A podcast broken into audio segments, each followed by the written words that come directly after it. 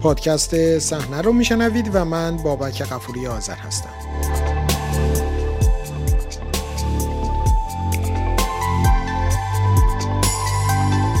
شماره 741 پادکست صحنه از مجموعه پادکست های رادیو فردا.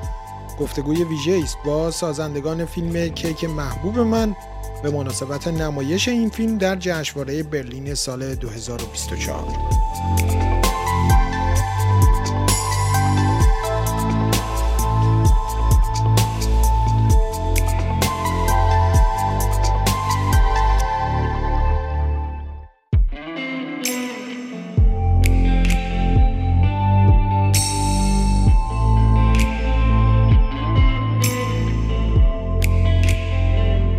دوره 74 جشنواره فیلم برلین برای سینمای ایران یک دوره خاص و متفاوت شد. در این دوره فیلمی از ایران در این جشنواره به نمایش درآمد که برای نخستین بار در چهار دهه گذشته تصویری از واقعیت زندگی مردم ایران بدون سانسور رو به نمایش گذاشت. فیلم کیک محبوب من ساخته مشترک بهتاش سنایی ها و مریم مقدم داستان زنی به نام مهین که در آستانه کهنسالی به تنهایی پس از درگذشت همسرش و مهاجرت فرزندانش در تهران زندگی می‌کنه. او خسته از این تنهایی تصمیم می‌گیره شبی رو مطابق علاقه و خواستش با مردی همسن خودش بگذرونه. این تصمیم شب فراموش نشدنی یا برای او می‌سازه.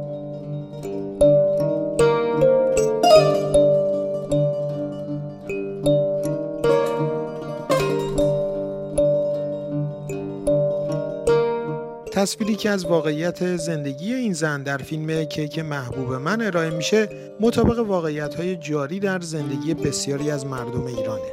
در این تصویر خبری از رعایت سانسور حجاب اجباری یا نمایش ندادن تماس بدنی بازیگران زن و مرد نیست.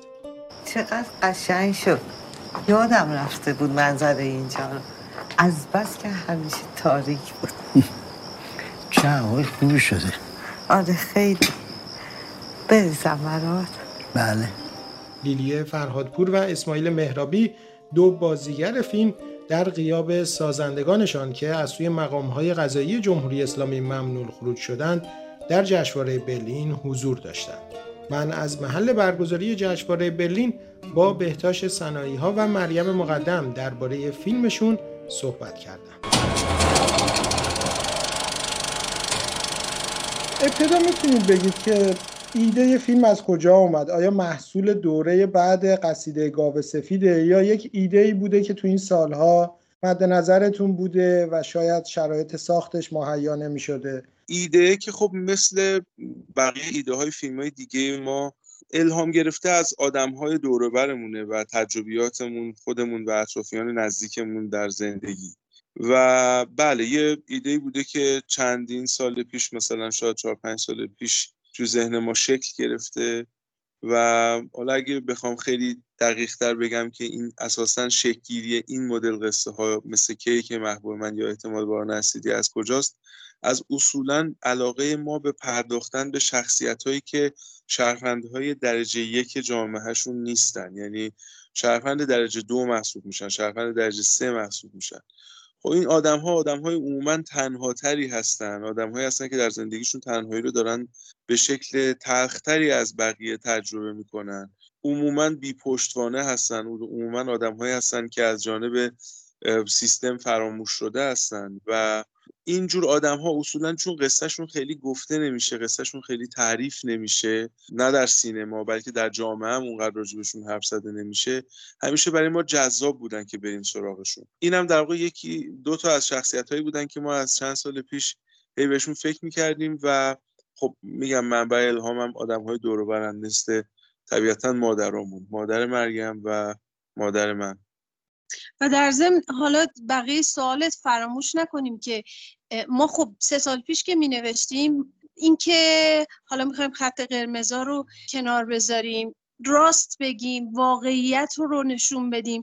دلیلش این بود که تو فیلم آخرمون تو قصیده خیلی اذیت شدیم. از اینکه هی فکر کردیم مجبوریم خودمون رو سانسور کنیم زن تو خونه با بچهش روسری سرشه اینجوریه اونجوریه و احساس می‌کردیم که اصلا روایتمون کامل نیست. و تصمیم گرفتیم همونجا که داستان بعدیمون رو هرچی هست یک روایت واقعی کامل نشون بدیم. وقتی می نوشتیم به همه اینا فکر می کردیم چند نفر از ما پرسیدن چجوری حالا به این چیزا فکر کردین؟ همزمانی این موضوع با زن زندگی آزادی. خب ما قبل از اصلا این جنبش شروع کردیم پیش تولید رو.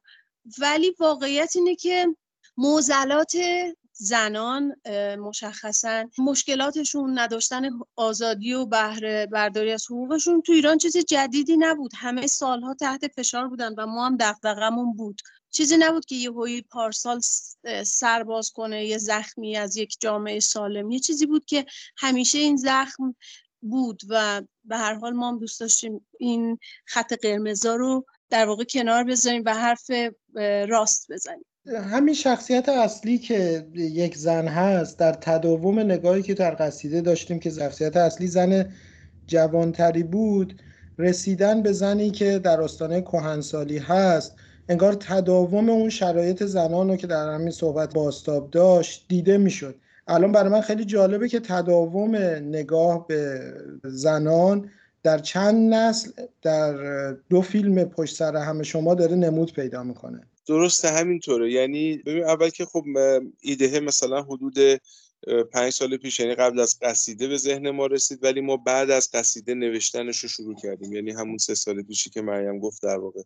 ولی درسته آره یعنی اینکه ما توی قصیده داریم در واقع یک نسل دیگه از زنان و توی کیک داریم باز یک نسل دیگری از زنان رو کم و بیش با همون دقدقا کم و بیش با همون یک جوری فشارهایی که از جامعه روشون هست و این ایزوله بودن نتونستن راحت ارتباط گرفتن با اطرافشون و یک جامعه که انگار توش غریبه هستن رو این دفعه داریم در یک نسل دیگه نشون میدیم. هر جفت شخصیت ها این غریبه بودن و در واقع ایزوله بودن و دورافتادگی درونشون هست. اینها همه تجربیاتیه که واقعیتش ما کمابیش خودمون یا دوربریامون دیدیم و کردیم و از این جهت خیلی دور از ما نیست. ولی اگر که در مورد مثلا این اصولا بحث تنهایی میگی خب مثلا ما محسا رو هم توی احتمال بار نسیدی داشتیم که آدم تنهایی بود. اونم به نوعی از طرف جامعه ترد شده بود. ولی اونم یک دختر جوان از یک نسل مثلا حالا 20 خورده سی ساله بود. من فکر می‌کنم واقعیتش این مشکل مشکلیه که واسه عموم جامعه زنان ایران وجود داره و اینها متاسفانه اصولا در ارتباط گرفتن در پذیرفته شدن از طرف جامعه و حتی ارتباط سالم و درست گرفتن و ساپورت شدن از جانب مردان و کل جامعه دچار موزل هستن. ما فکر می‌کنیم این از اون موضوعاتیه که هر چقدر بهش پرداخته بشه حقیقتا کمه و خیلی شاید قصه های بیشتری بشه راجع به این ساخت که بتونه یکم این نگاه رو و این فرهنگ رو در جامعه ما ترمیم کنه. من یه چیزی اضافه کنم که ما حتما دوست داریم یه یه روز مثل همون احتمال باران اسیدی که دو تا جوون بودن و یک میان سال دوباره راجع به جوونا و قهرمانای این کشور که پارسال دیدیم چقدر قهرمانن همشون و جلوتر از نسل قبل هستن حرف بزنیم. ولی به هر حال چرا نه راجع به پیرا؟ چون قصه هایی که کمتر شنیده شده. آدمایی که همون به قول بهداشت بازم یه, یه درجه پایین تر از اون جوون های تحت فشارن و ما میگم شاید یه خود علاقه به این آدم های یکم درجه دو. آدم هایی که قصه هاشون رو کمتر میشنویم. خب ما دوست داریم بریم سراغ اون قصه هایی که کمتر شنیدیم. آدم هایی که فرصت نکردیم ببینیمشون زندگیشون و خلوتشون رو. اساسا هم اینم باز من اضافه کنم که ما هر جفتمون از مثلا سی سالگیمون هم که با هم نشستیم فیلم نامه نوشتیم دغدغه آدم های پا به سن گذاشته رو داشتیم. این برامون همیشه یک نمی‌دونم چی بود یه, یه چیزی بود که از سنین خیلی کم که اصولا آدم ها در سنین پیری چه دغدغه‌ای دارن چه مسائلی دارن. یعنی دغدغه کهنسالی و پا به سن گذاشتن و اصولا آدم ها وقتی پیر میشن یکم خود به خودم ممکنه از جامعه فاصله بگیرن. تنهایی رو ممکنه بیشتر تجربه کنن. تنهایی این در واقع بزرگترین مسئله و درد جامعه بشری در مخصوصا دنیای امروز. این تنهایی رو بیشتر هی تجربه می‌کنن و برای ما جالب بود که خب اینها رو تنهاییاشون رو درک کنیم. تقابل دو نسل هم که مثلا اونجا تجربه کردیم و اینجا داریم در یک سکانس تجربهش می‌کنیم. این سکانسی که مهین با اون دختر در پارکی که درگیر گشت ارشاد شده صحبت می‌کنه اونو نجات میده و بعد با هم راه میرن. اینجا خلاصه شده در یک سکانس ولی تو احتمال خب در یک فیلم بهش پرداخته بودیم. این تقابل دو تا نسلا در این گرفتاری ها و این دغدغه ها هم برای ما مسئله که همیشه سراغش رفتیم البته ریشه یابیش من فکر کنم به خاطر اینه که دغدغه مرگه. چون تو روز به روز نزدیکتر میشی به مرگ و مرگ یک سوال مهمیه همیشه برای ما. برای فکر می‌کنم اصلا کلا بشریت دیگه. آدم سعی می‌کنه بهش فکر نکنه درگیرش نشه ولی یک, یک سوال اصلیه برای ما که آیا زندگی واقعا همینقدر پوچه؟ هیچ چیزی درش نیست. آیا همون فقط معنیش همون یک شبه؟ در جستجوی فقط یک لحظه سرخوشیه و بعد پایان میپذیره یا نه؟ شرابه تو هم گرفته؟ خیلی خوبه. آره خیلی خوبه. بفرمایید. ممنون. تو صحبتاتون اشاره کردین که همون موقع که ایده جلو رفت و نهایی شد شکل پرداختش رو فکر می‌کردیم که دیگه قائل به رعایت خط قرمزها یا به شکل سریعتر سانسورهای وارد بر سینمای رسمی ایران نبودید هنوز اتفاقات سال 1401 رخ نداده بود و هنوز ما از جریان رسمی سینما ایران فیلم هایی نمی‌دیدیم که سانسور هجاب اجباری رو رعایت نکنن. تو اون مقطع چجوری فکر می‌کردید که اجرا شدن چنین پرداختی ممکنه اصولا؟ اصلا مثلا چطوری می‌تونید همکارانتون رو پیدا کنید؟ کسانی که حاضر باشن با شما همچین ریسکی رو انجام بدن و اصلا شرایط ساخت چنین فیلمی به مهیا بشه؟ ببین ما در واقع این الهامات این تصمیمات یا این نگاه رو صرفا با نگاه کردن به اینکه در سینما ایران چه چیزی مجازه یا نیست یا بقیه چه شکلی فیلم می‌سازن طبیعتا نمی‌بینیم یا اینجوری تصمیم نمی‌گیریم. ما به عنوان فیلمساز طبیعتا وظیفمون اینه که باستاب دهنده شرایط اجتماعمون در فیلم باشیم. جامعه ما از چند سال پیش هم به سمت در واقع این مسیری که الان درش هست و روز به روز داره پررنگتر میشه حرکت کرده بود. یعنی ما بحث هجاب تو جامعه ما موضوع جدی بود که چالش جدی در موردش بود. طیف زیادی از جامعه زنان ایران حتی قبل از شروع جنبش محسا هم به این موضوع اعتراض داشتن و حتی هجاب سر نمی‌کردن. که حالا امروز می‌بینیم که این قضیه بعد از اتفاقات تلخ پارسال در واقع خب پررنگتر هم شده. یعنی ما خب طیف زیادی از زنان ایرانی رو می‌بینیم که هجاب بر سر ندارن. وقتی که ما این رو از سه چهار سال پیش می‌دیدیم در جامعهمون و داشتیم و حس می‌کردیم که انگار داریم به یک سمتی میریم ما به عنوان فیلمساز یا نه فقط فیلمساز هر هنرمندی هر روشنفکری شاعری داستان نویسی خب می‌تونه در واقع حس کنه که جامعهش به چه سمتی داره میره. می‌تونه یک جوری اون حرف همیشه تکراری آینه تمام ایار جامعه بودن به نظر من تعبیر درستیه. یعنی باید جامعه خودش رو آخر تصویر کنه در فیلمش. و ما نه که بگم متاسفانه این اتفاقات تلخ و پیش بینی می‌کردیم ولی فکر می‌کردیم که در یک مسیری که در یک سال آینده جامعه ایران سپری می‌کنه حتما به این سمت خواهد رفت که موضوع هجاب تبدیل خواهد شد به یک موضوع اصلی برای جامعه برای زنان و احتمالا فضای بازتری واسه زنان پیش خواهد اومد. متاسفانه حدس نمی‌زدیم که به این تلخی و با این اتفاقات تلخ. ولی با این حال چون می‌دونستیم که جامعه این این در درونش هست و داره در درونش قلیان می‌کنه فکر کردیم که امکان ساخت یک چنین فیلمی شاید وجود داشته باشه. حالا با همه عواقبی که برای ما وجود داشته و خواهد داشت. و از طرف دیگه اون نکته که مریم گفت یعنی اصولا هم یک چنین قصه ای رو فکر کردیم که اصلا به شکلی غیر از این نمی شود ساختش. یعنی یا ما باید سراغ ساختش نمی رفتیم به کل یا باید تصمیم گرفتیم که این شکلی بسازیمش. و ما تصمیم دوم رو گرفتیم. به خاطر اینکه قصه بود که دوستش داشتیم و سه سال روش کار کرده بودیم. شاید اگر می‌خواستیم محافظ کارانه عمل کنیم واقعا باید میذاشتیم کنار. راه حل سومی نبود. یعنی این قصه اساسا نمی‌شد با هجاب در داخل خونه تعریفش کرد. و متاسفانه سالها حتما فیلم سازهای ما دلشون می‌خواسته یک چنین قصه هایی رو بسازن ولی نشده پیش نیومده یا فضا به گونه ای بوده که نتونستن یعنی این ریسک رو تحمل نکردن. ولی ما به حال بین این دو انتخاب تصمیم گرفتیم که فیلم رو بسازیم جای اینکه نسازیم و با همین شکل و شمایل. خب از قبلش هم آدم به همکاراش پرسیدی فکر می‌کنه. ما یه دوستایی داریم که همکار یعنی همه همکاریم و هم خیلی بهشون اطمینان داریم. هم می‌دونیم که هم عقیده با من هم فکرمان و همراهمان همیشه. و معمولا هم با همون گروه فقط کار می‌کنیم. برای همین خیلی نگران اون بخشش نبودیم. می‌دونستیم که واقعا رفیقای راه داریم. در تاریخ آبان 1401 وزارت ارشاد جمهوری اسلامی فهرستی از آثار به تازگی پروانه ساخت گرفته در اون مقطع رو منتشر کرد که نام فیلم شما هم دیده می‌شد. سوالی که به ذهن هر کی ممکنه برسه اینه که آیا واقعا وزارت ارشاد می‌دونست که با چنین فیلمی طرف هست و اصولا داشتن پروانه ساخت برای چنین فیلمی خیلی دور از ذهن به نظر می‌رسه برای هر کی که پیگیر جریان رسمی سینمای ایرانه. توضیح بدید درباره اینکه چی شد که به سمت گرفتن پروانه ساخت رفتین آیا همین فیلم نامه ارائه شد و وزارت ارشاد جمهوری اسلامی در جریان چنین پرداختی بود؟ اول که خب ما همونطور که گفتیم توی صحبت قبلمون. خب سه سال قبل این فیلمنامه نوشته شد و شروع شد و بعد از مثلا دو سال ما به نسخه رسیدیم که خب طبق روال بقیه فیلم هایی که داشت تو سینما ایران ساخته می‌شد و ما قصیده گاو سفید رو هم با همون روال ساختیم. چون کسی اگر بخواد در ایران در خیابون فیلم برداری بکنه و مجوز نداشته باشه خیلی راحت میریزن و جمعش می‌کنن.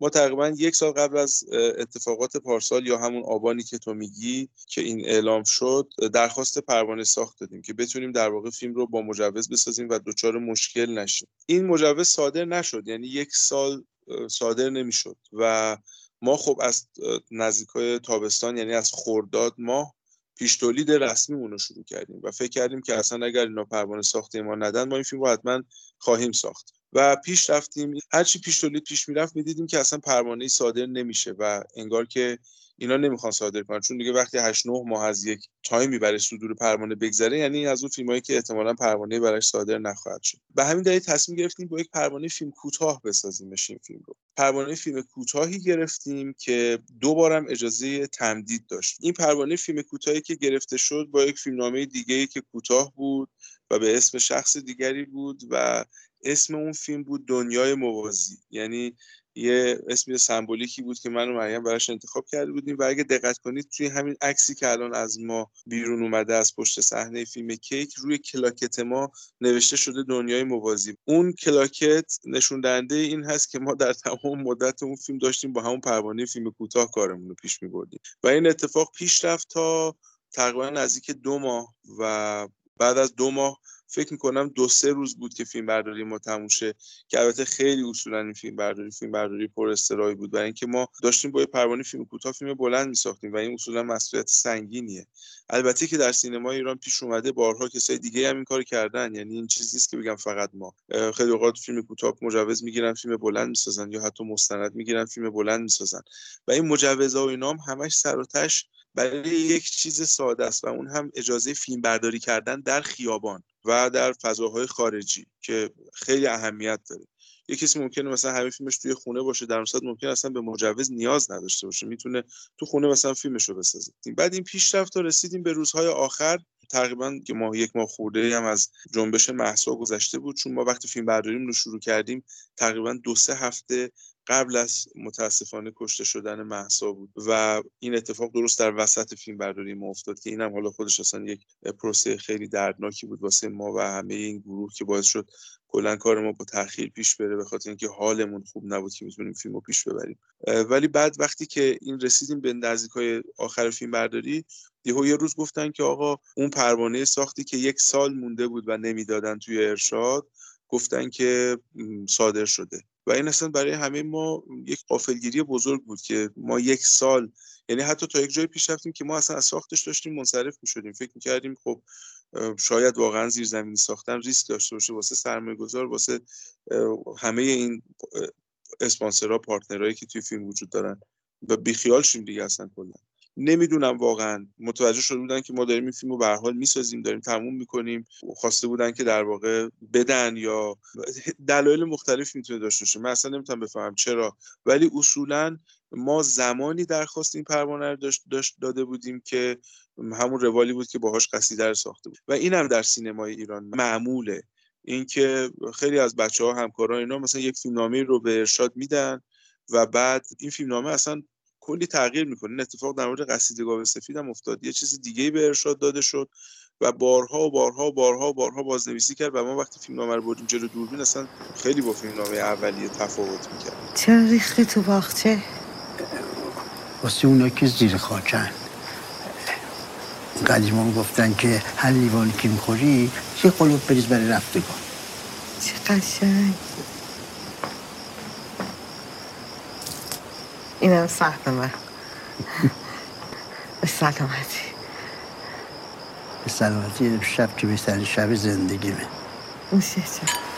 مهمترین نکته اینه که ما در همین فیلم هم یک سکانس داریم که گشت ارشاد حضور داره و شخصیت اصلی فیلم درگیر میشه با اتفاقاتی که ناشی از حضور گشت ارشاده و به ذهن میرسونه که ممکنه که همون اتفاق سال 1401 به این شکل داره یک نمود مشخصی در فیلم پیدا بکنه.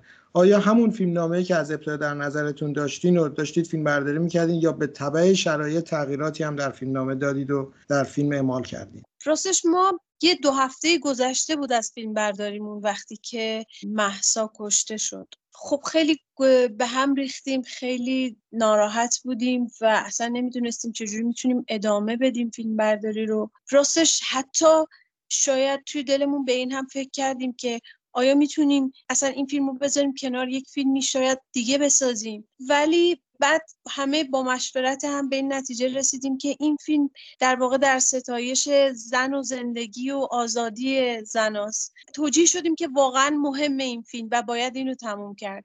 همه سکانس ها عینا همونیه که نوشته شده بود. یعنی همه عواملمون هستن و می‌دونن که هیچ تغییری ما ندادیم. اینی که سکانس گشت ارشاد بود سکانس گشت ارشاد توی فیلم اول ما هم بود.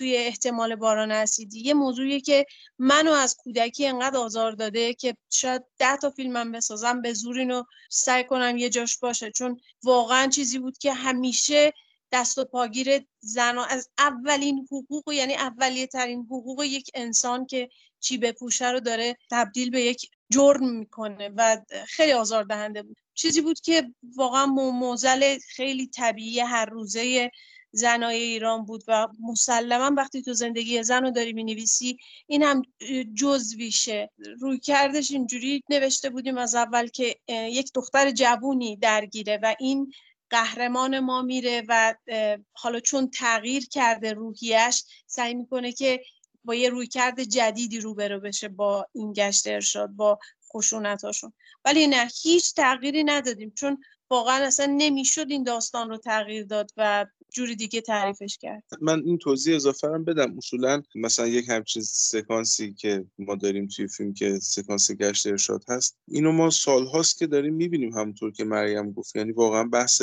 یک روز و دو روز و یک سال نیست. این صحنه رو ما بارها از نزدیک دیدیم در خیابان‌های تهران. شاهدش بودیم. خیلی جا خودمون درگیر اتفاق بودیم. و همینا در واقع باعث شد که ما اون سکانس بازگشت ارشاد احتمال باران اسیدی رو بنویسیم که آقای شمس میره که مریم رو از در واقع بیرون از توی همون وزرا بیاره بیرون به شما اومدین دنباله اون آقا تو هتل گفتن بزرگترتون نیست گرفتنتون از من خواستم من بیام.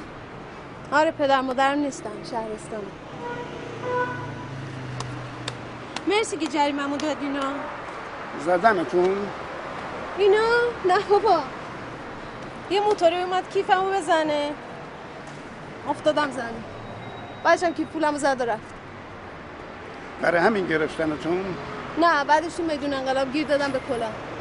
کلا سرم بود. بنابراین این چیزیه که صحنه که به قول مریم بارهاست دیدیم تو زندگیمون و حداقل آسیبش هم به ذهنمون همچنان رسوبش هست و فکر می‌کنم ممکنه در آینده هم باز در فیلم های دیگه بنویسیمش. ولی به حال آره اینطور بوده.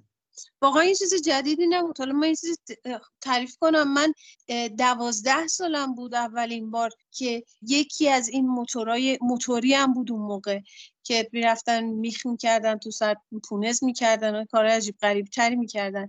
یک سطل رنگ قرمز ریختن رو سرم و من با خواهرم تو خیابون فکر کردیم که اینا خون رو سر من داره میریزه اسیدی ریخته چیزی ریخته. و شک اون لحظه انقدر در من باقیه که شاید واقعا هرچی بنویسم این سکانس توش باشه. یعنی منو بهتاش همیشه با این روبرو بودیم. یه مقدار برسیم به کارگردانی فیلم. دو جنبه. یکی پرسشی که همیشه درباره کارهای مشترک مطرح هست اینکه کارگردانی مشترکتون در سر صحنه چطوره؟ و نکته دیگر سکانس هایی رو در فیلم می‌بینیم که در فیلم های دیگر نمی‌بینیم. فکر می‌کنم به همون اندازه هم که ممکنه برای بیننده دیدن رقص مثلا زن و مرد یا برخی تماسهای فیزیکی بدنی زنان و مردان تازگی داشته باشه شاید برای نسلی که بعد از انقلاب درگیر سینما باشه کارگردانی اون هم تازگی داشته باشه.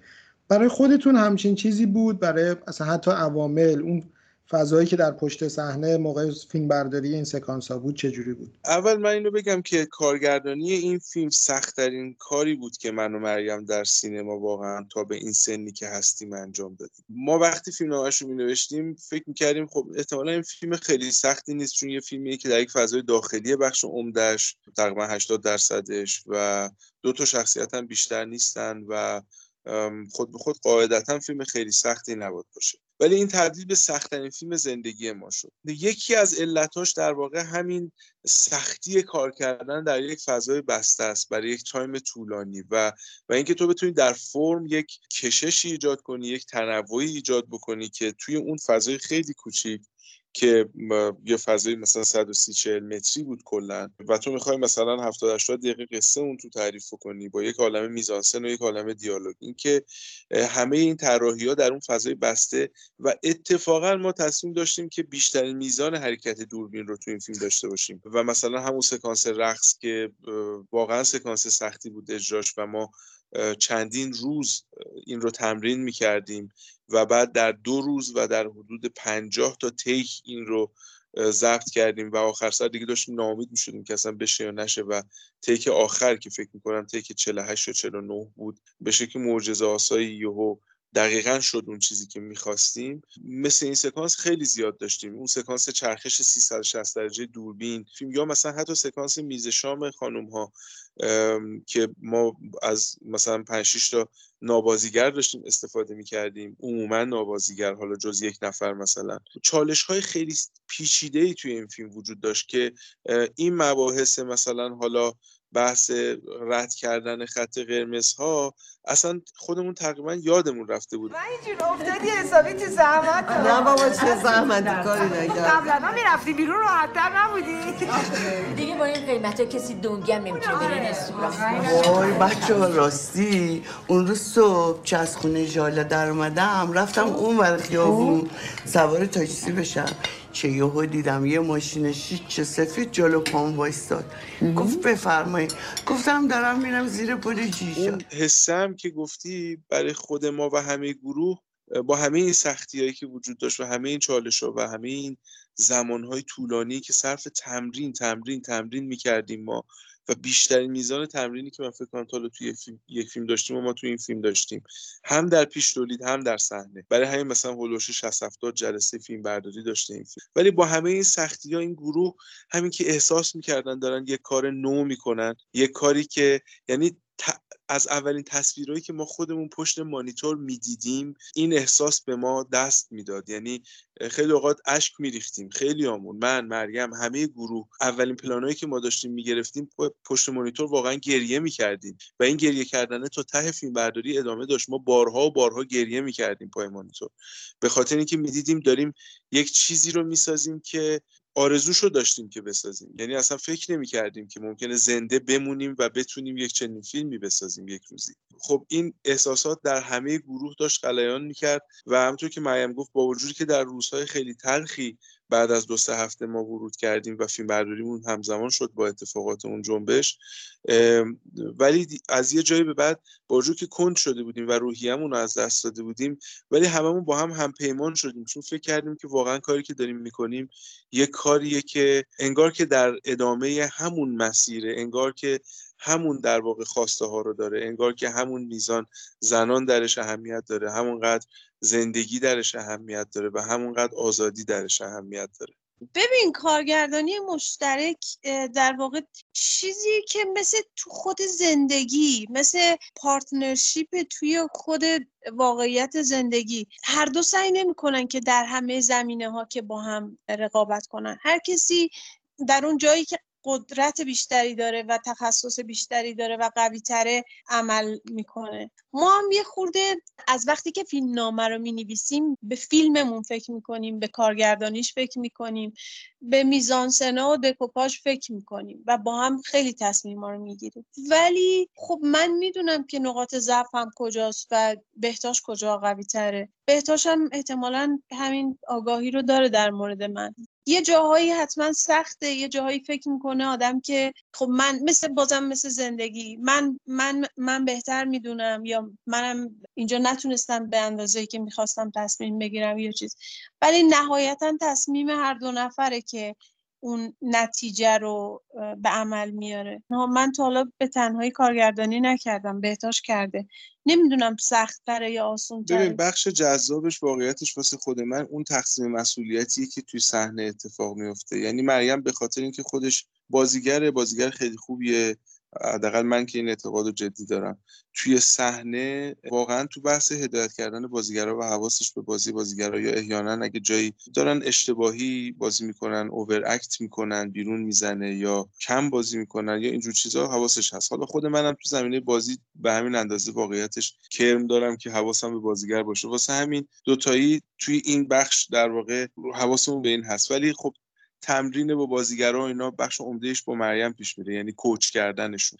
من توی بخش فنی ماجرا دکوپاژ کردنش توی پیش تولید دکوپاژامون رو با همدیگه چک می‌کنیم ولی مثلا اجراش رو تو صحنه بیشتر من به عهده می‌گیرم. اینکه حالا با فیلم بردار به چه تعاملی برسیم چه شکلی بچینیم چه حرکتی اینا. بنابراین هر کدوم توی یکی از این حوزه ها وقت بیشتری صرف می‌کنیم ولی توی اون حوزه دیگری هم حواسمون هست که داره چه اتفاقی میفته. بریم بعدم بخیر فیلمنامه رو چون زیر و روش رو با هم نوشتیم و کردیم و در تایم طولانی هم اتفاق افتاده فرصت بوده به کافی که راجع به همه چیز حرف بزنیم. و مهمترین نکته هم که ممکنه که تو نگاه هر بیننده جلب بشه اجرای دو بازیگر اصلی فیلم هست. چجوری تونستید به انتخاب این دو بازیگر برسین؟ ما خب موقع نوشتن فیلمنامه به لیلی فرهادپور فکر کرده بودیم. یعنی تقریبا می‌تونم بگم که گزینه یکمون بود. دلایل زیادی هم داشتیم واسه این انتخاب. اول که خب تو قصیده باش کار کردیم میشناسیمش. دوست ماست با ذهنیاتش مدلاش همه چیش آشنایی داریم. قابلیت های بازیش رو هم میشناختیم چون تو قصیده باش کار کرده بودیم. می‌دونیم چه میزان از یک توانایی یک بازیگر حرفه‌ای رو داره ولی در این حال هم چه میزانی از اون آماتوریسمی که در یک بازیگر غیر حرفه‌ای هست در درونش هست که ما به هر جفت اینا کم و بیش احتیاج داشتیم. نه اونقدر بازیگر چهره سوپر حرفه‌ای نیاز داشتیم نه در این حال بازیگر خیلی بی تجربه یا نابازیگر احتیاج داشتیم.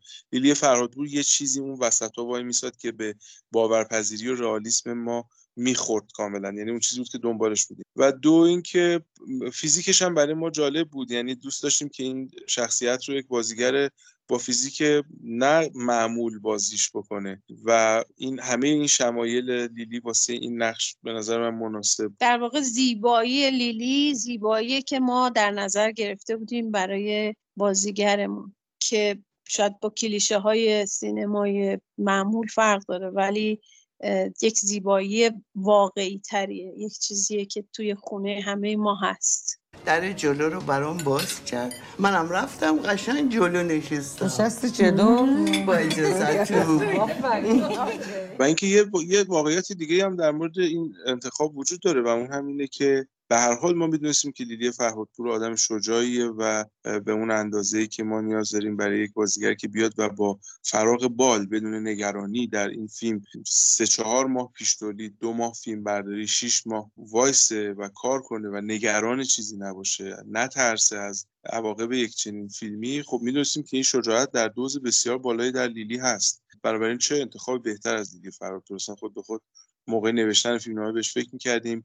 بر اساس مدلاش می نوشتیم یه چیزایی رو و می‌دونستیم که فیزیکش چیه. بر اساس فیزیکش یه جایی حتی پیش می‌رفتیم تو فیلمنامه و فکر می‌کردیم به اینکه چجوری این قصه رو با, با این شمایل تعریف کنیم. البته انصافا لیلی فرهادپور انقدر این نقش رو خوب بازی کرده که اصلا شباهتی به شخصیت اصلیش نداره. یعنی شما حتی ایشون رو روی توی پرس کنفرانس نگاه کنیم می‌فهمیم که اصلا این آدم زمین تا آسمون یک کاراکتری رو خلق کرده خیلی دور از خودش و این خیلی زیباست خیلی تحسین برانگیز در مورد اسماعیل مهرابی هم خب ببین اسماعیل مهرابی واقعیتش در مورد خود من یکی از محبوب ترین بازیگرای من از کودکی بوده. یعنی از بچگی که ما تو دهه 60 پای تلویزیون میشستیم و سریال تلویزیون می‌دیدیم از هزار دستان تا آینه و فلان و اینها. از همون موقع من اصلا دوستش داشتم خیلی. و همیشه واسه خود من حداقل این سوال بود که اصولا این چرا در مسیر حرفه‌ای که طی کرده تو این سه چهار دهه اونقدر مثل خیلی از همون بزرگان سینمای ایران امثال انتظامی کشاورز رشیدی نصیریان اینها چرا اونقدر نه بزرگ شد نه به حقش رسید واقعا به حقش نرسید. نه اینکه شایسته نبود. حتی به نظر من از اون اساتید که خیلی هم در سینما ما محبوب هستن یه, یه جایی خیلی شایسته تر هم هست. واقعا هست. یعنی من شک دارم که مثلا هیچ کدوم از اونها می‌تونستن این رئالیسمی که اسماعیل مهرابی تو فیلم کیک محبوب من رو بازی کرده و این میزان از باورپذیری رو درست بازی کنم. خیلی جا من به اون میزان از قلوب بازیگران کلاسیک ما و تئاتری های قدیم ما که بعدا در سینما به شهرت رسیدن به شهرت خیلی زیادی هم رسیدن من مشکل داشتم با اون در واقع اون درش نمایی که در بازی ها هست. بنابراین اسماعیل واقعا همه شایستگی ها رو داشته ولی نمی‌دونم دست روزگار یا اساسا چیزی که در درون شخصیت خودشه و خیلی تلاشی برای دیده شدن خیلی دست و پا زدن برای گرفتن تمام نقش های اصلی در همه فیلم های همه کارگردان های بزرگ حضور داشتن اون اونو خیلی نداشته. یعنی که اینم باز خودش جالبه. یعنی اساسا اونقدر اتش شهرت اتش نفر اول بودن در رشته خودش یعنی بازیگری رو نداشته. و همه اینا برای ما جالب بود و همه اینا به درد این شخصیت می‌خورد. یعنی یه شخصیتی که انگار فراموش شده انگار که دیگه کسی خیلی به فکرش نیست. میگه کسی منو دوست نداره. یعنی اونجا تو اون سکانس دو نفره میگه دیگه انگار هیچ کس منو نمی‌بینه. و این خب واقعا اسماعیل مهرابی از هر جهت که فکر کنی گزینه مناسبی براش باز آقای مهرابی هم اولین گزینه ای بود که ما ازشون دعوت کردیم که بیان و ببینیمشون. بعد از البته چرخش های زیادی که زدیم گزینه های دیگری هم که داشتیم ولی با هیچ گزینه خیلی وارد مذاکره نشدیم و اولین کسی رو که دیدیم اسماعیل مهرابی بود. و وقتی اومد و همه اون خاطرات قدیم و همه اون علاقه که بهش داشتیم در جوانی دوباره زنده شد احساس کردیم که خب اون حالی که ما دلمون می‌خواد که تو این شخصیت باشه رو اسماعیل می‌تونه در بیاره. وقتی که دیگه دوتایی با هم کوپ شدن و نشستن توی اولین جلسه دورخونی اصلا تو نمی‌دونی که اون جلسه واسه من و مریم چقدر جلسه خوشایندی بود. چون همون توی اولین پلانی که اینا کنار هم ایستادن من احساس کردم که این کاپل درست شکل گرفت. واسه اونا که زیر خاکن. قدیمان گفتن که هر لیوان که می‌خوری چه قلوب بریز برای رفتگان. چه قشنگ. یک نکته که در جای جای فیلم تا حدودی مشخصه نوعی دریغ گذشته است. از اینکه یک دوره های انگار این شخصیت ها شکل دیگری زندگی کردن و الان از اون زندگی که دارن به شکل آشکاری ناراضی هن. میشه براش زمینه سیاسی اجتماعی داشت که به نوعی به نظر می‌رسه که این شخصیت ها دریغ یک دورانهای دیگری از ایران معاصر رو دارن می‌خورن. و ممکنه از نگاه مدافعان شرایط فعلی فیلم شما به نوعی متهم به موارد مختلفی بشه. از نکته هایی که میگن شبیه چیزهایی مثل سیاه نمایی یا استفاده از شرایط فعلی به دلیل وضعیتی که در حال حاضر وجود داره. درگیر این نوع واکنش ها بودید اون زمان که فیلم رو میساختین یا الان چه مقدار می‌تونه براتون این نوع نگاه به خصوص بالاخره واکنش نگاه رسمی می‌تونه در همین نوع دید و این نوع نگاه ها هم پنهان بشه دیگه و نمیشه نادیدش گرفت به یک نسبتی.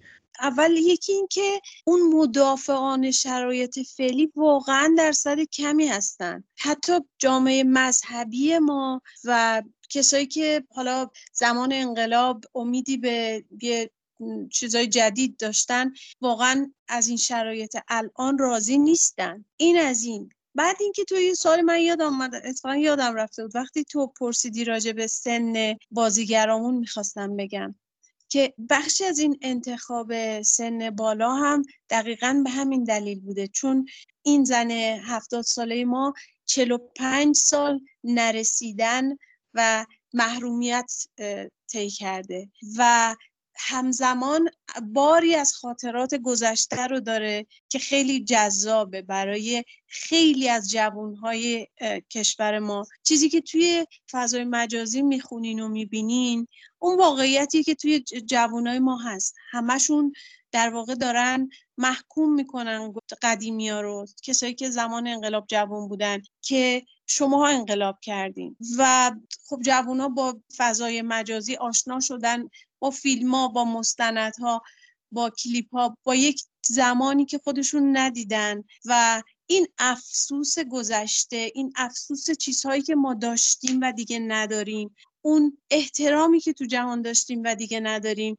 واسه جوون ها نسبت به پیرا یک مثل یه چیز میمونه و هست و خیلی هم ملموسه و خیلی هم در واقع همیشه این تقابل هست که میگن شما اینا رو داشتین و از ما گرفتیم انتخاب سن بالا برای فیلممون هم بخشش همین بود. یک عالمه مثل یک صندوقی که باز میشه و باز نشده سالها و توش پر از هم خاطرات و هم نرسیدن ها و محرومیت ها 35 سال. اینو هم من اضافه کنم که در واقع این افسوس به گذشته خب کم و بیش این هم باز یکی دیگه از همون اون دقدقایی هست که ما تو فیلمامون داریم. یعنی اگه یادت باشه آقای شمس لنگرودی توی اعتماد نسیدی چندین بار در واقع از این افسوس گذشته یا حتی مثلا انگار که گذشته که خیلی خوب پیش نرفته یا خیلی اونجوری که دلش می‌خواسته اتفاق نیفتاده حرف می‌زنن. اینجا باز دوباره این افسوس گذشته هست. یعنی مثلا از یک ازدواج شکست خورده که فرامرز میگه یا یه دوست دختری که به قول خودش داشته و ول کرده و رفته به خاطر اینکه می‌خواسته بره استرالیا یا همینطور در واقع تجربه های تختی که مهین از سر گذرونده. و این در واقع اینکه آدم ها یهو از یک جایی در سن پیری یهو به خودشون میان احساس می‌کنن که دیگه فرصتی ندارن این لحظه و این turning point همیشه واسه من مریم جالبه تو فیلم نامه واسه آدم های پیر. اصلا وقتی میریم سراغ آدم های پیر برای اینه که این امید رو درشون زنده کنیم و, در و اصولا این امید رو در هر آدم پیری زنده کنیم که آقا هیچ وقت دیر نیست. همیشه میشه از زندگی لذت برد. همطور که منوچهر احتمال بار نستی تصمیم می‌گیره سفر کنه همطور که مهین که محبوب من تصمیم می‌گیره و می‌خواد یک در واقع زندگی جدیدی رو خودش راه بندازه. و هیچ وقت دیر نیست. بنابراین اگر هم افسوس بوده سالها همچنان امید هم هست.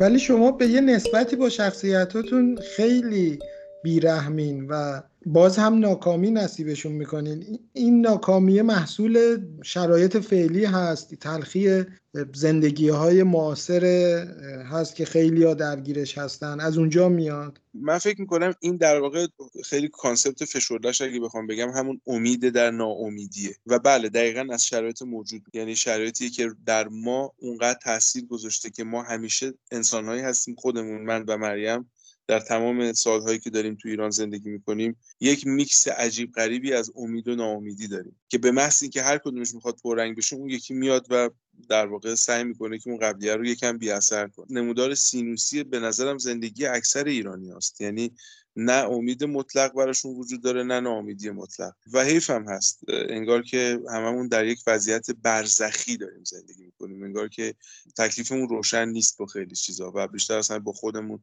و زندگیمون. این ترکیب امید و ناامیدی فکر می‌کنم چیزیه که ما همیشه دوست داشتیم و رفتیم سراغش. البته خب خیلی هم همون که اول گفتی خیلی بخش بزرگیش تقریبا جزوی از کاراکتر همه ما ایرانی ها و فرهنگمون شده. در واقع نرسیدن و نداشتن و از دست دادن. انقدر ما با اینها عادت کردیم و دمخور شدیم که در طی سالیان زیاد که اصلا جزوی از کاراکترمون شده. ما نمی‌تونیم. مثل یه دروغ میمونه که یه داستان سیندرلا بگیم که آخر همه خوشحال میشن و به هم می‌رسن. ما می‌خوایم بگیم توی همه این بدبختی ها امید یک شب خوشی هست. ولی اون سیندرلا ستوری اون داستان خوشبختی بی پایان برای ماها یه دروغه. یعنی خیلی دور از زندگی ماست. در واقع این اون چیزی که باز توی این فیلم سعی کردیم بریم سراغش داشتن این نگاه خیامی دیگه. یعنی وقتی حالا در یک همچین شرایطی یک همچین جامعه یک همچین سرنوشتی برای ما هست قدر این لحظه رو بدونیم و از لحظهمون لذت ببریم. همونجور که خیام هفت قرن پیش داره همین رو میگه که آقا لحظه رو قدرش رو بدونید و این لحظه یک دمیه که ممکنه سریع بگذره و بره. ما من و مریم حالا همیشه وقتی داشتیم فیلم رو نوشتیم اتفاقا فکر می‌کردیم به کهن الگوها که توی ادبیات خودمون هم هست خیلی. آره تو ادبیات ما در واقع بر پایه انسان ایرانی داستانهاش هم از قدیم از حتی قبل از این داستان 45 سال نرسیدن و اینا رو نمیگم. خیلی قدیم تر هزاران سال نرسیده. این لیلی به مجنون نرسیده نمی‌دونم شیرین به فرهاد نرسیده. در واقع هیچ کدوم از عاشق و مشروق های ما نمی‌رسن به هم.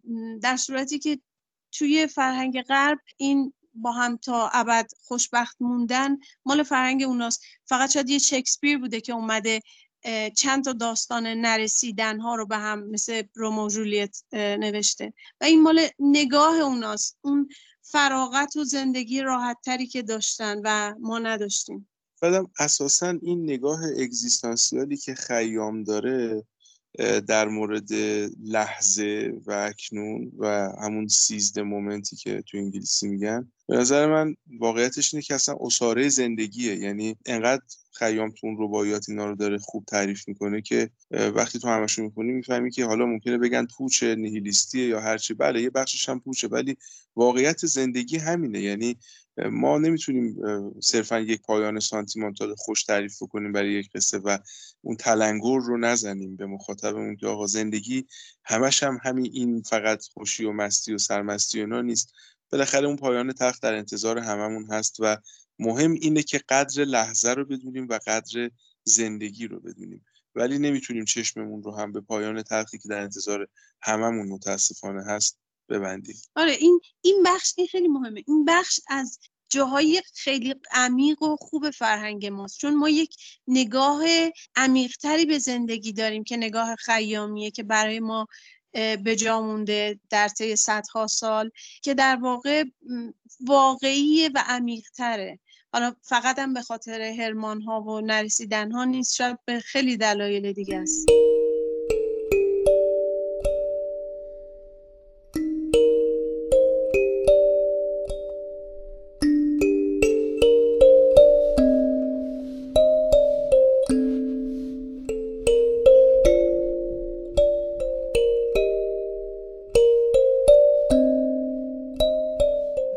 موقعی که فیلم در جشنواره برلین به نمایش در اومد نکته مشترک در واکنش ها برای کسانی که همدل با این فیلم هستن شوق تماشای واقعیت زندگی که به مدت بیش از چهار دهه در محصولات رسمی تصویری ایران قایب بود برجسته بود. می‌تونیم بگیم که نقطه مشترک بود. نگاهتون به این واکنش ها چگونه بود؟ و فکر می‌کنید که حس این که شاید یک جور نقطه عطفی در سینمای ایران رقم خورده و این فیلم می‌تونه کارکرد این چنین رو داشته باشه. برای خودتون چگونه است؟ به تا حدودی فکرشو می‌کردیم. می‌دونی به خاطر اینکه این تجربه رو همونطور که گفتم خودمون وقتی داشتیم اولین پلانای این فیلم رو پشت مونیتور می‌گرفتیم داشتیم. یعنی من حالی که الان مخاطب ای کاش ما می‌تونستیم اونجا باشیم ای کاش می‌تونستیم با مخاطبان فیلم رو ببینیم. مخصوصا با تماشاچی ایرانی ای ای کاش که یک روزی آرزو می‌کنیم که بتونیم تو مملکت خودمون فیلم رو نشون بدیم و واقعا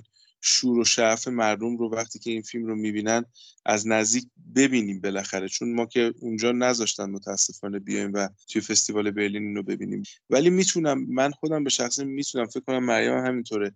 حس کنیم که دقیقا اون مخاطب ایرانی داره چه احساسی بهش دست میده وقتی این فیلم رو می‌بینه. این درست میگم اون اشکی بود که من میریختم وقتی اولین پلان فیلم رو داشتم می‌گرفتم.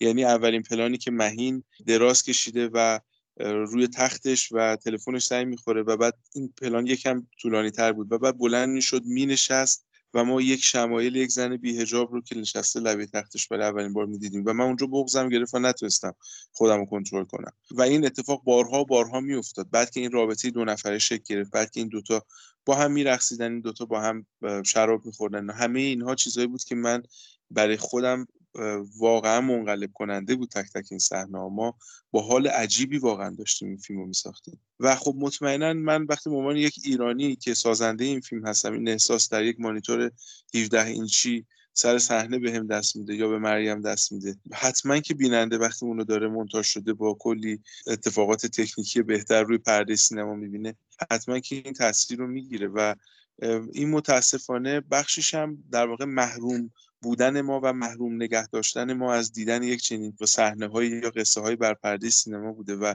و چقدر حیف واقعا چقدر حیف که در تمام این همه سالها چه شاهکارهایی که می‌تونسته خلق باشه چه فیلم هایی می‌تونسته ساخته باشه چه درام هایی می‌تونسته تعریف بشه از جانب اساتید سینمای ایران که متاسفانه همشون یا خانه نشین شدن یا رفتن. اگر بیزایی ها این فیلم ها رو میساختن با این شرایط و این آزادی ها یا تقوایی میساخت یا مهرجویی میساخت چه شاهکارهایی می‌تونستن بسازن؟ یا کیارستمی اگر می‌تونست دوباره یک قصه آپارتمانی شبیه گزارش بسازه در سینما ایران چه شاهکارهایی می‌شد خلق بشه؟ افسوس متاسفانه. ولی الان هم باز این جایی که ایستادیم امید داریم و امیدوار هستیم که همونطور که گفتی بتونه حداقل این فیلم دیده شدنش در ایران تبعات خیلی پیچیده برای سازندگانش نداشته باشه. امیدوار هستیم که این باعث یک گشایشی بشه فیلمی که در ستایش زندگی در ستایش عشق و بیاد و در واقع یک راهی رو باز کنه که فیلمسازهای بیشتری واقعا ما فیلمسازهای در درجه یکی تو سینما ایران داریم که مطمئنم اگر که این در واقع خطوط قرمز دست و پاگیر نباشه سر راهشون می‌تونن بهترین فیلم های سینما جهان رو بسازن. من مطمئنم که تغییر خواهد کرد مسیر و این واقعا یکی از مهمترین چیزهایی که منو خوشحال می‌کنه برای انتخاب این موضوع این داستان و این گونه تعریفش. برای اینکه می‌دونم که دیگه راه برگشتی وجود نداره. می‌دونی وقتی یه راههایی باز میشه یه روزنه هایی حتی. دیگه تو نمی‌تونی جلوشو ببندی. دیگه باز شده. من فکر می‌کنم که خیلی سخته برای کارگردان که الان دوباره بخوان اون دروغ تکراری رو دوباره ادامه بدن. مرتبط با همین موضوع تماشاگران جدی سینما ایران مریم مقدر ما از چند دهه پیش می‌شناسن از بازی در فیلم مثل سینما سینما چریکه و اورام. تا سالهای اخیر در خود فیلم پرده آقای پناهی و کامبوزیا پرتوی و تصویری که از مریم مقدم در سینمای ایران ثبت شده تصویری بوده که در همه این فیلم ها هجاب اجباری درش رعایت می شده الان که به اون فیلم ها نگاه می‌کنی مریم اون تصویر رو دوست داری یا فکر می‌کنی محصول اون دوران بوده؟ خودت نگاه به گذشتت نسبت به اون فیلم هایی که بازی کردی چگونه بود؟ هست. خب من تو اون فیلم ها همیشه یک بازیگر بودم. البته که من سعی می کردم نسبت به پیشنهادهایی که به میشه همیشه درستترین انتخاب رو با توجه به عقاید خودم داشته باشم. اصولا آدمی نیستم که خیلی بشینم فکر کنم که گذشته چی می‌شد بهتر باشه. خیلی چیزای بهتری می‌شد اتفاق بیفته. مسلما اون تصویر تصویر مطلوب من نبوده. ولی من الان امروزه که می‌تونم تأثیر گذار باشم. شاید به خاطر تجربه هم شاید به خاطر جایی که الان وایستادم و احساس قدرت بیشتری می‌کنم. حالا میگم شاید به خاطر سنمه به خاطر تجربیاتمه به خاطر همه چی ولی دیگه به هر حال دیگه یک سری محصولات داشتیم. ما تو 45 سال که بخشیش سعی کرده کارگردان به واقعیت نزدیک بشه. تا جایی که می‌تونه و تا یه جایی هم دیگه نتونسته. برای اینکه خط قرمزای ما واقعا فقط سیاسی نبودن. ما اصلا به زن به عنوان یک انسان یعنی حقوق انسانی رو قائل نیستیم براش. ما که نه ولی توی جامعهمون همونقدر هم نمی‌تونستیم به عنوان یک انسان نشونش بدیم. همونقدر هم من به عنوان یک بازیگر نمی‌تونستم یک انسان کامل خلق کنم. دست و پام بسته بود و به هم اجازه نمی‌دادن. امیدواریم که شرایط بعد از این تغییر کنه. من خیلی به همین دلیل بازی نکردم توی سالهای کاری. شاید چون خیلی روبرو می شدم با این داستان هایی که حتی داستانش دروغ حالا فراتر از سانسور هاست. در واقع زن یه موجودیه که اصلا معلوم چی کار می‌کنه تو اون فیلم نامه. ولی خب دیگه میگم الان امیدم زیاده. یعنی اون برام مهمه خیلی. خیلی فکر نمی‌کنم به اینکه قبلا چی شد. قبلا رو بذاریم کنار و سعی کنیم که به پیش بریم و من واقعا امیدوارم که این فیلم یک قدمی باشه در جهت مبارزه و حرکت زنای ایران.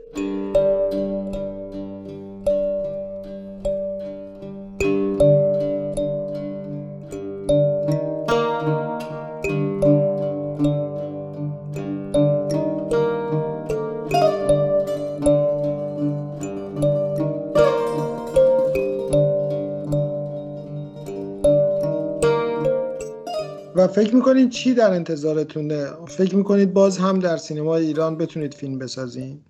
خیلی سوال سختیه. یعنی این چیزیه که ما شاید هر روزمون رو باهاش سپری می‌کنیم شاید هر روز از خواب که بیدار میشیم بهش فکر می‌کنیم. اصلا اینکه ما در سینما ایران می‌تونیم فیلم بسازیم حتی نه. اینکه حالا این جشنواره تموم بشه چی خواهد شد؟ با ما چیکار خواهند کرد؟ با بقیه گروه؟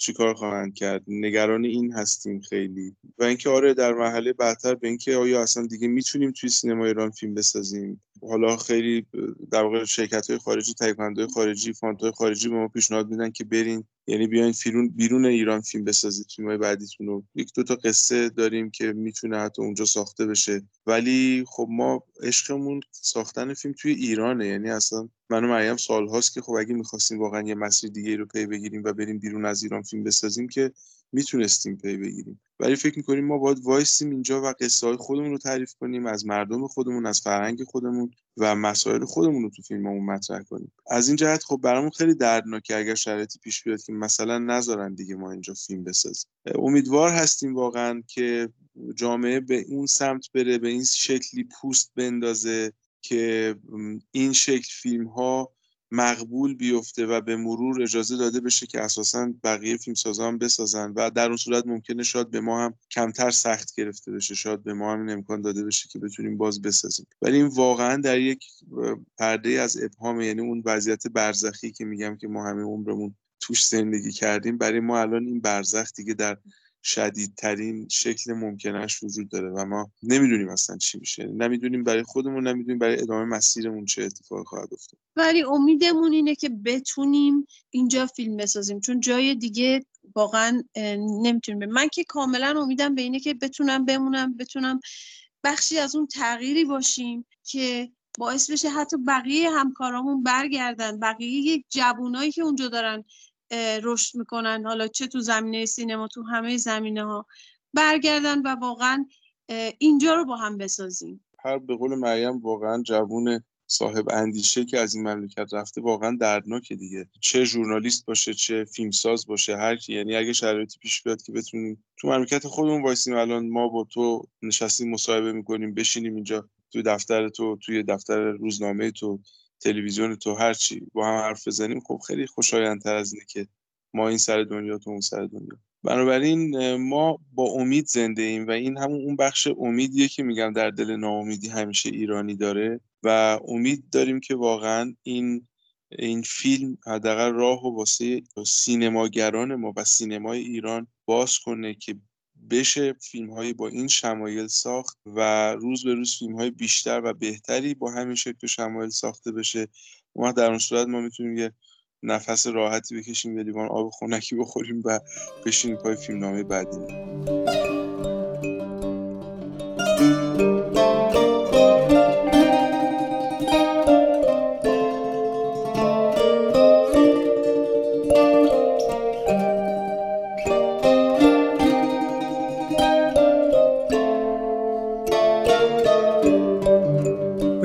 شماره دیگری از پادکست صحنه می‌رسیم. در این شماره شما صدای بخشهایی از فیلم کیک محبوب من همراه بخشهایی از موسیقی این فیلم ساخته هنریک ناجی رو شنیدید. از اینکه همراه این شماره بودید از شما سپاسگزارم. من بابک غفوری آذر. روز و شب خوبی رو تا شماره آینده براتون آرزو مندم